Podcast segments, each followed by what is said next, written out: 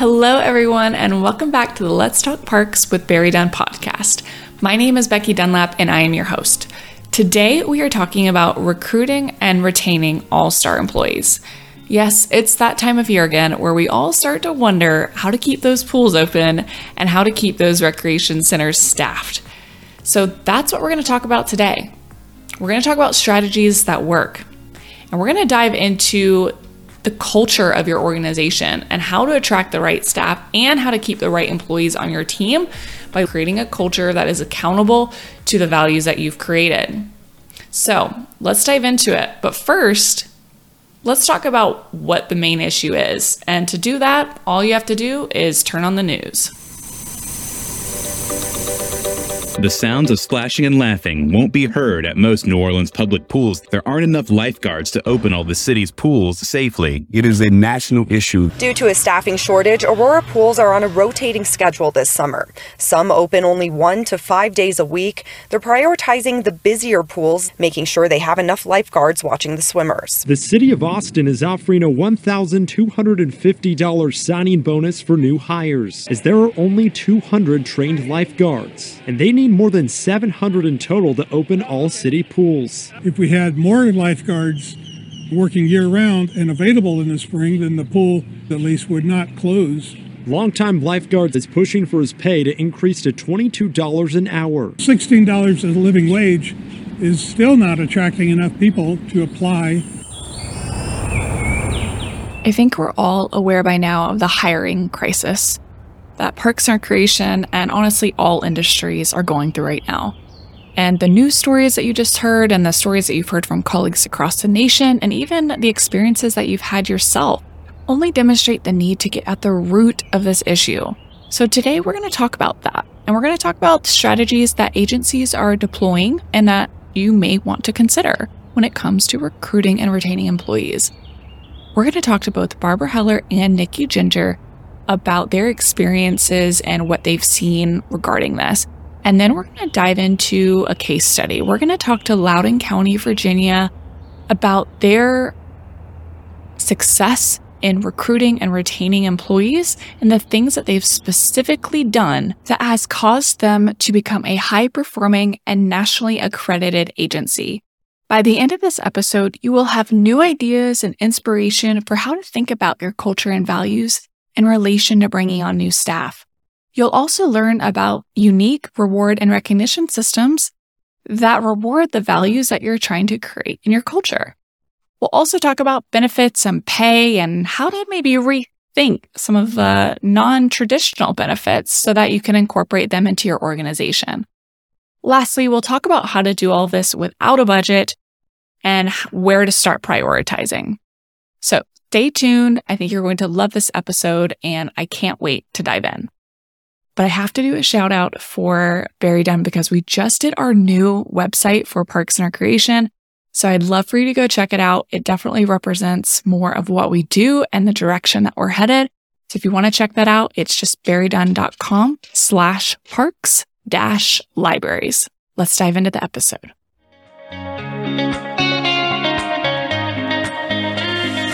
And to start, let's hear from Barbara Heller. Barbara Heller is well known in our industry and has had significant impact on our entire field. If you've ever gone to the NRPA Directors School, you've probably seen her there, or she might have led your organization through a strategic planning process. But if you haven't yet, let's hear a little bit more from her in her own words. Let's see, I can go way back. I've been in the industry actually for a whopping 46 years, and I started my career working for an agency in Virginia, worked for an agency in Maryland, worked for an agency in Texas, and was a director of two park districts outside of Chicago subsequent to that, I started consulting and I've been doing consulting work for about 17 years. Barbara is frequently quoted and featured in the National Recreation and Parks Association magazine. And in 2022, the annual Parks and Recreation Trends came out. And during that article, Barbara Heller is quoted for saying, the biggest pain point is the recruitment and retention of part time staff. Parks and recreation agencies are competing against Starbucks, Amazon, and other private sector companies that provide better salary and benefits. $15 an hour is now the standard, and many parks and recreation agencies are nowhere near that. So, knowing that Barbara Heller has decades of experience, but also is really in tune with the challenges of parks and recreation agencies, I couldn't help but want to dive into this issue more. So, let's hear from Barbara around what these hiring challenges have done to organizations and how they can start to think about this a little bit differently so that they can build a culture and a place where people want to work and where they want to stay. Yeah, it's really a very acute problem. I work with agencies all around the country, and it is by far the number one pain point, not only for our industry, but all industries. It ends up tremendously impact operations and the quality of the service delivery, quality of maintenance, quality of recreation programming, just all, all across the board. I think, gosh, what do we do about this? And there's many different solutions the obvious one is okay, we should pay people more, maybe give some benefits to part time staff. What agencies don't take into account necessarily is quantifying the cost of this turnover. I think that if the people that are in charge of elected officials, for example, when they approve budgets, don't necessarily take into account the cost involved in turnover just having to ramp up again w- with training people, that vicious cycle really ends up being very costly. So I think it really is important for agencies to do some cost analysis of what turnover is costing. This idea of measuring the cost of turnover really intrigued me. And I thought, how do you even go about measuring the cost of turnover? Well, turns out there is a great study done by Eastern Illinois University back in 2007. So, yes, it's a little bit dated, but it gives some great information about what should go into measuring that loss. So, some of it is actually related to the direct cost. So, maybe there's that vacation pay that you have to pay out, unused sick pay, payment for other fringe benefits, costs associated with exit interviews, just the administrative costs of offboarding someone. There's also this, the indirect costs of the loss of productivity during that time when you're trying to hire someone else. In addition, you may have to provide overtime pay to existing staff to cover their shifts. So that's just the separation costs.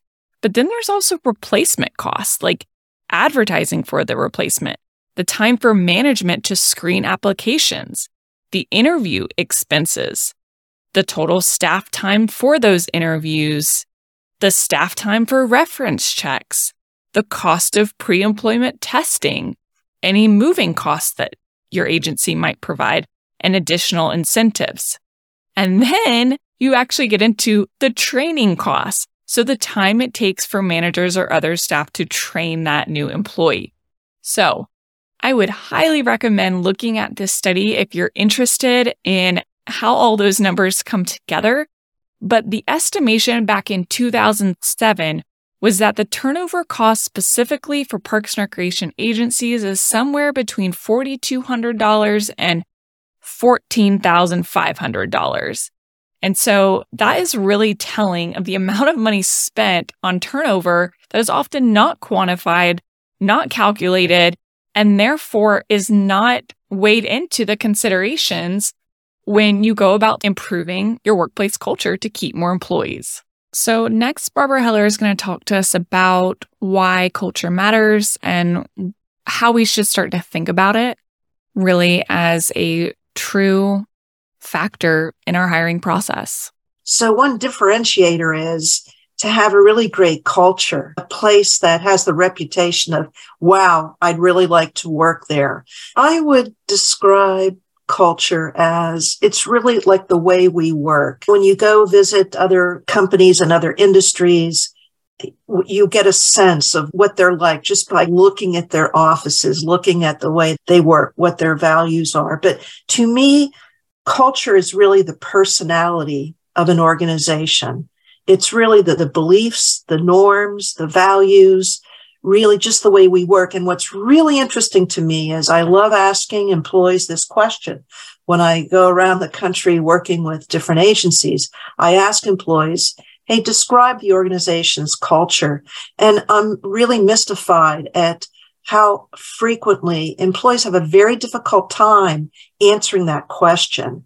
And I think it has to do with that culture just rises up organically without any attention intentional thought being given to let's develop something that describes the way we are and the way we want to be. So I think culture can be one of those components that can really help with talent management and being able to recruit good folks. Nikki Ginger, a senior consultant with BerryDunn, also agrees that culture and values are incredibly important to retaining staff.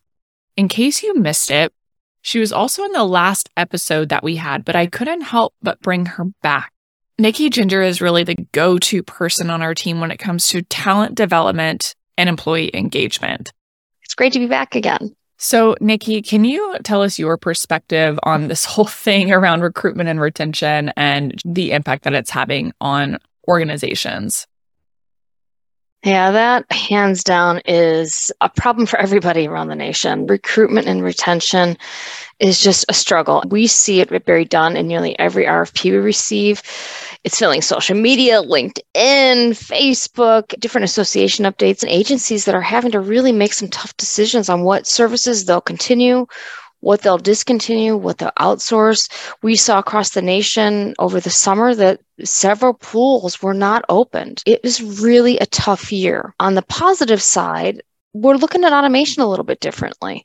And now we're considering what are things that we could use or do to fill those gaps. Things like autonomous lawn mowers and, and kiosks and things like that. So there is some light at the end of the tunnel. And hopefully as we learn to adapt as a as an industry, we'll come up with more and more ideas and different ways to recruit and retain our current staff. Nikki, can you talk to us about what culture is in your own eyes and how to go about changing the culture if you happen to be in leadership and you recognize that maybe things aren't going the way that you hoped and your culture is in need of change? Yeah, that is a tough one. So, um, kind of to talk about what culture is, it's really the driving force of an agency or department. It's the day to day decisions and actions of the organization, the values, the beliefs, the behaviors that impact everyone. It can be really positive or it can be very negative. Culture is what drives people to want to work for and stay at an organization, and it's the policies that make things challenging for employees or supports them in the work they do. It's really expectations placed on everybody, including leadership. Um, a negative culture doesn't happen in one day. It takes years and years of neglect and inefficiencies to build, and it's going to take a lot of time to reset it. So patience is is probably number one. And you have to start by understanding staff needs, their challenges, and take time to build trust. You can't just assume you know what people want or what they need. You have to be with them. You have to talk with them. You have to listen and start making changes and don't stop. And probably most importantly, make sure that everybody's held accountable to the changes. No one should be excluded based on their tenure or position within the organization. Everyone has to be accountable to making the difference.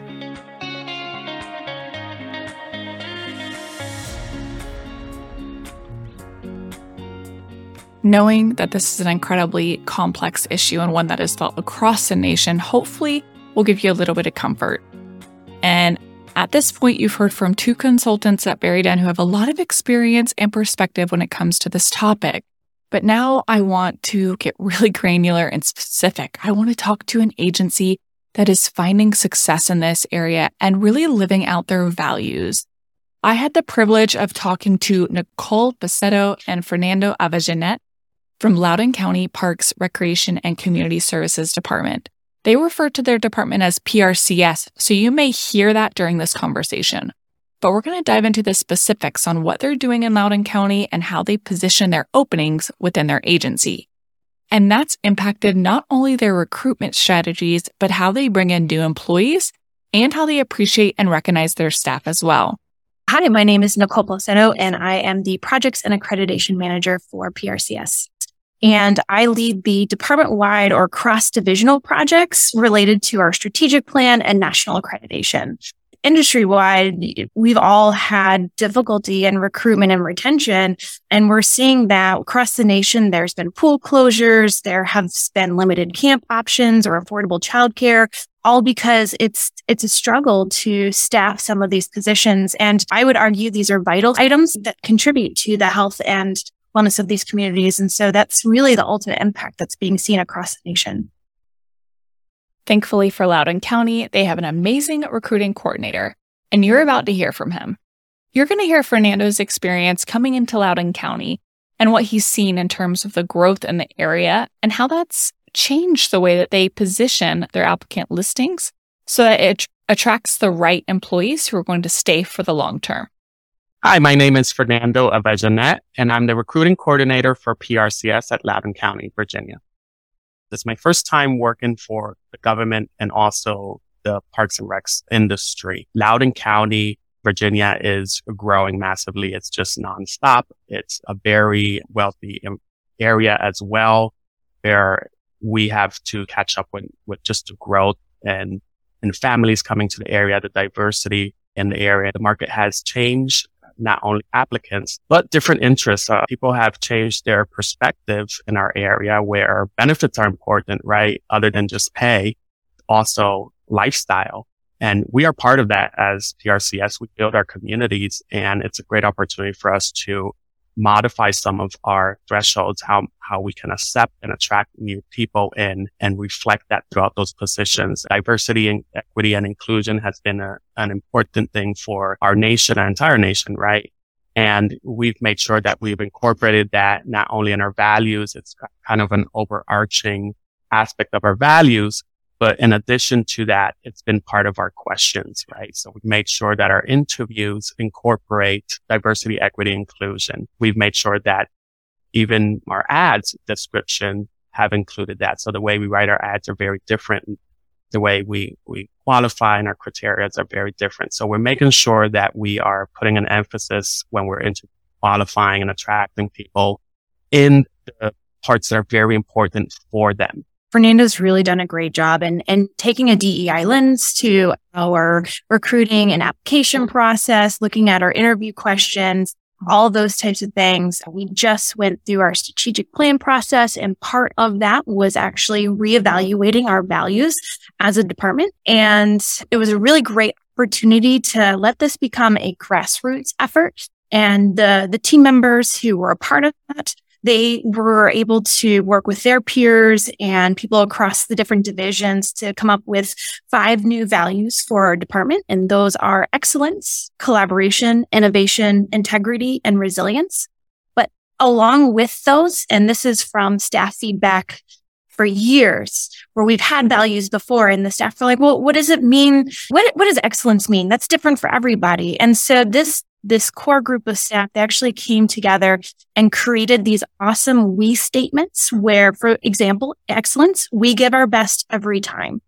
And so they clarified each of these values to make them a little bit more concrete for all of our team members. And they did a really great job going to everybody, making sure that the values that had been selected or proposed were ones that would resonate with staff and that also these statements meant something to staff. So whether they were on the maintenance operations or in aquatics or other programmatic areas or even administration level. We wanted these values to really mean something to everybody. What Nicole is describing, I believe, is transformational. And if you are a fan of Brene Brown, she has a great exercise on her website, the Dare to Lead Hub, about operationalizing your organization's values, which is exactly what Nicole is describing here. It's about assigning behaviors to your values so that employees know what they're expected of and they know the values when they see them.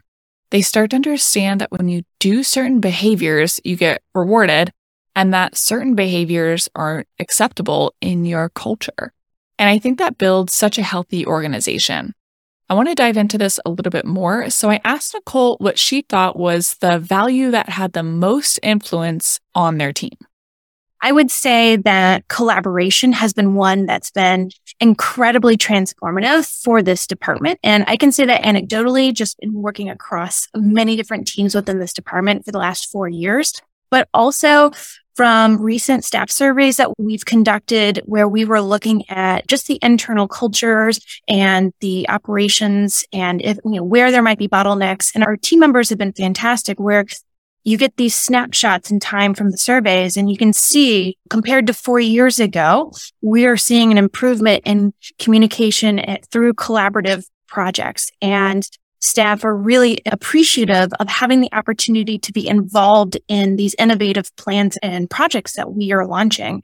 And so I really think that living these values, which are led by our executive team, but also lived by every day by all of our team members, it's just been an incredible impact, especially for staff who have been with us, but also allows people to come into a structure that's really supportive for that individual to come in, collaborate with the team, to be innovative, to be stronger together. We're very lucky to have an exceptional performance award that where we can offer a lot of you know one-time bonuses for staff members who are going above and beyond and we use those to reward types of actions where staff are embodying the the values that we're setting so maybe they're collaborating on a project or offered an innovative solution or our fail fix award where staff members maybe they they they tried something new and maybe it didn't go quite to plan but we really want to reward this innovative thinking. And then there's also our, our, employee assistance award and career development opportunities that we're offering internally as a department. We try to set a culture that's accommodating and caring. And it comes from the top down. Our director, Steve Torpy, he leads the way in promoting that healthy work life balance. I believe what Nicole is describing is really empowering for their staff. And I wanted to talk with Barbara Heller about some different ideas about rewards and recognition to just bring home this point around how to continue to encourage the types of values that you create. I think from a reward and recognition perspective, if you're going to set up a process, I think it's really important to have a set of internal values that really help guide and help to shape the ability to develop a well defined culture. But part of the recognition should be that we're connecting what we're recognizing people for is based on our, what we aspire to from our vision, what our values are. So employees that are able to provide evidence that they're really supporting the values of the organization, that can really form the basis for recognition. So many times recognition systems have to do with longevity and as we all know, longevity is not necessarily the best indicator of employee performance. So those kinds of recognitions, just honoring years of service, it needs to be so much more than that of honoring people of their adherence to organizational values. You know, everybody's idea of reward and recognition is different. That's something that's really critically important to identify how it is that how do people want to be recognized? You may want to be recognized differently than i do. There are some employees that their favorite form of recognition is just a supervisor who continuously affirms their work.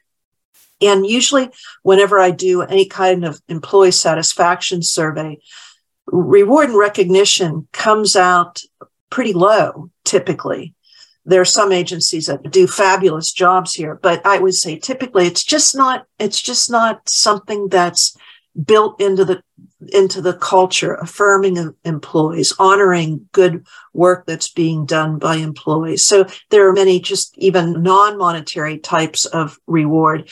But then it's also I think a good idea to get uh, employees from all across the organization, from different levels of the organization, involved in establishing what reward and recognition systems should look like. I think that when employees put skin in the game and are involved in developing a program of some sort, I think there's a much greater level of success.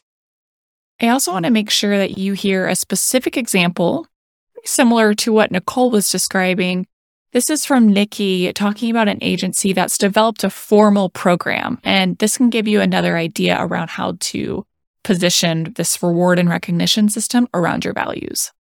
Another agency, which I think this is fantastic because it ties right into what we're talking about about, about your culture, is this agency allows staff to submit a values card to recognize a coworker for living one or multiple of their district values. And then every four months, anyone who receives a card, which, which by the way, they're called values champions, are entered into a random drawing to win a $50 reward. It's not much money, and it doesn't have to be a $50 award. It could be maybe a free access to a fitness center or any type of program that you have internally. Is there something that you can give them that really has a, a net zero cost to the organization? Now that you've heard more about reward and recognition systems, let's go back to Fernando to hear about how this ties back into the recruiting process and hiring for the right people. Uh, and PRCS having this opportunity to work with the values and evolving that at this precise time is significant because it ensures that we can continue to emphasize that it's important to hire the right fit and, and talent as we're still facing these challenges in the industry after the pandemic and filling out the workforce. From my standpoint as a recruiter, I think overall in the, in all industries, there's been an impact where recruiters have switched gears thinking that we just have to hire anybody with effects of people that may not match or fit what we're looking for. I asked Fernando to weigh in from a recruiting standpoint about how to position a role like a lifeguard, something that is so seasonal and requires a very specific skill set. And this is what he said. Um, lifeguard. It's, it's a, it's a position that I think the entire nation have had shortage on those. And we've seen it. We've seen a lot of, a lot of it on the news. A lot of beaches have suffered from this as well. We've kind of switched gears where we've provided free training and we we hire you already with some qualifications before you even have your training certification. So the training certification is still important. We still hold that as a standard. They do get certified. However, the evaluation switches where we are qualifying you as almost anybody can, can work for us, right? Value you not just because of a certification, but from who you are and your commitment and what you're looking to do. And once you get certified, we provide that at no cost. It's an extra value for them that we provided that. And it's something that they can carry internationally if they study out of state and they want to come work for us on their winter breaks and in summer breaks, they can still do that. So it's a way for us to attract them back to us. While it certainly is a benefit that you receive your certification for free, there's also the benefit of being able to take that and use it other locations. I wanted to ask Fernando and Nicole about the specific benefits that they offer. And then you'll hear Barbara and Nikki's perspective on benefits too. So you can continue to build your list of different ideas for both traditional and non traditional benefits. Uh, well, we are part of Loudoun County government. And so as a government, I think that Loudoun is lucky to be able to offer a robust benefits structure. When you look at the package as a whole, where we have longevity leave, on, on top of your regular annual leave, uh, sick leave, we also offer education leave and volunteer service leave. There is tuition reimbursement and pay increases for staff who are obtaining new degrees related to their work. We also do offer bonuses for certifications. So if somebody in PRCS is to go and get their CPRP or CPRE, then they would get a one-time bonus for those. I think Loudoun County does a great job in making sure that we touch base with every aspect and every person that we have. And they try to also expand that diversity and making sure that we are accommodating to um, different people with disabilities as well and making sure that we're inclusive with our benefits. So that is a huge part of our, of our, not necessarily our formal package, but all the initiatives we do to make sure that there's a lot more value behind working with us. We're going to jump really quickly over to an insight that Barbara had about pay and benefits. And I wanted to make sure that you heard this because it's important. I think it reflects the way that things are changing and the way that per- the perception is changing of pay and benefits. Yeah, first off, for those agencies that are facing that situation, it behooves them to try to do what they can because in today's full employment environment, if you're really behind the eight ball when it comes to pay and benefits, you're automatically, you know, a world of hurt. So I often think there's such a difference between the private and public sector when it comes to pay and benefits. 10, 15 years ago, public sector agencies would think, well, we can't do that. Taxpayers are just not going to support us spending money on doing something for employees. Now, recognizing that every industry is challenged with getting good staff on board, I think there might be more receptivity toward doing some flexible things. Recently, I read through the NRPA benefits study and I looked through it and I thought it just seems so old fashioned in a way that, yeah, we need to be a lot more creative. Especially when it's so hard to retain staff. But some ideas are like just providing discounts or free use of some facilities. I've, I've seen some public sector organizations start doing some veterinary care for pets, public transportation benefits, which is really good because it incentivizes people to use public transportation. I read about a, a, city in California that is extending medical benefits. So if somebody before the age of 65 retires that they can extend their medical benefits. So those are just some recent things. And then there's the whole notion now of hybrid work, remote work, and some people really view that as a benefit. So those types of work, hybrid work, remote work, they're not going to go anywhere. That's here to stay. And that's really important, really important consideration. And for park and recreation agencies, what's tough about that is that there are many positions that that's not the least bit possible. There are some positions that have to be present, have to be on the job.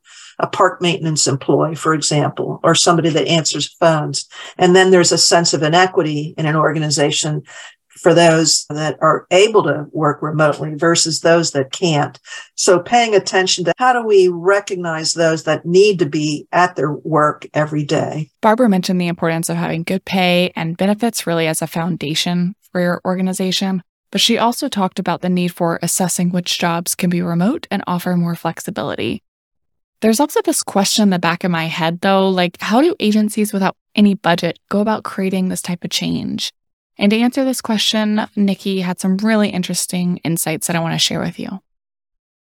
That's a great question a big challenge, especially when we're when we're competing against the private sector who you see all of these benefits being thrown at, at employees and and they still aren't able to hire. But what I think is great here is that there's an incredible amount of research out there about what employees want and it focuses around purpose.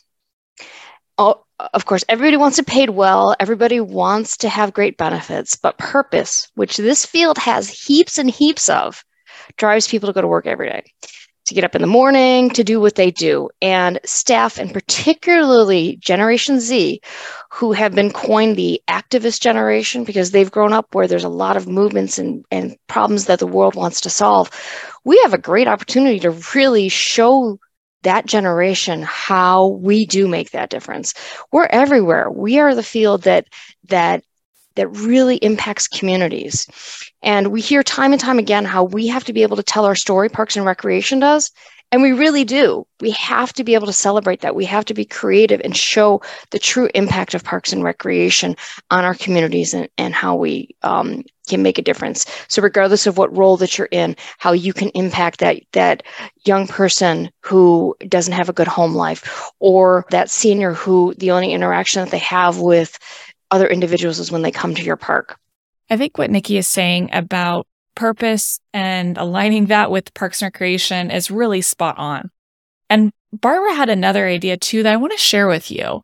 It's about some different ways to structure your organization or at least start thinking about it. So, as far as, okay, we have no money to work with, another thing to look at is just how are we structured? It seems as though invariably the majority of agencies I work with will tell me that they feel as though they're really top heavy. I think that many park and recreation agencies are very leadership heavy, very management heavy, which to me is a very expensive way to do business. So if there's lots of layers of hierarchy, so are there opportunities to reprioritize positions? And I'm not talking about just laying people off, getting rid of positions just for the sake of getting rid of them, but through retirements. That's always a really good time to take a look at. Do we really need this position? Fernando also weighed in about how PRCS has considered restructuring some of their positions as well, which has opened up new opportunities for some creative staffing. So for us, PRCS has, has tried to restructure not only because of the lack of staffing, but in the sense of community and how it continues to grow. Nicole also added that by restructuring and really allowing for more collaboration across the department, it's led to more organizational success. So looking at these internal structures that you have, you know, maybe your structure within the department creates silos. It doesn't actually enhance teamwork or communication across the department. That's something that you can do internally that isn't resource heavy and will really help bring your team members in on this process so they can collaborate on this. They can be a part of developing the solution, which of course helps ultimately you know, employee buy-in, but really uh, gives them pride in, in the process and the end outcomes of what you're doing in the department. First of all, it's really a great step when there's acknowledgement that we need to do something to change our culture. A lot of that has to do with the leadership of the organization. But if leadership recognizes, you know what, our culture is not really strong, we need to do something about it. I think number one, acknowledging that, great first step. The next step is let's assess where we are in terms of our culture. There are many different instruments that can be used. So, having conversations about it, applying strengths and weaknesses of existing culture, putting in some steps to work toward the desired culture, I'd say that's the best approach to take. Thank you so much for tuning in to this episode of Let's Talk Parks with BerryDunn. I hope that this episode not only inspired you and maybe informed a new way of thinking when it comes to recruitment and retention to include culture and values into that conversation. I especially want to thank Nicole and Fernando from Loudoun County, Virginia, their Parks and Recreation and Community Services Department. Very grateful for sharing their story and thank you for trusting us with your strategic plan can learn more about them at loudoun.gov. If you'd like to learn more about the services that BerryDunn provides, you can go to berrydunn.com slash parks dash libraries. Thanks so much, and until next time, let's talk parks.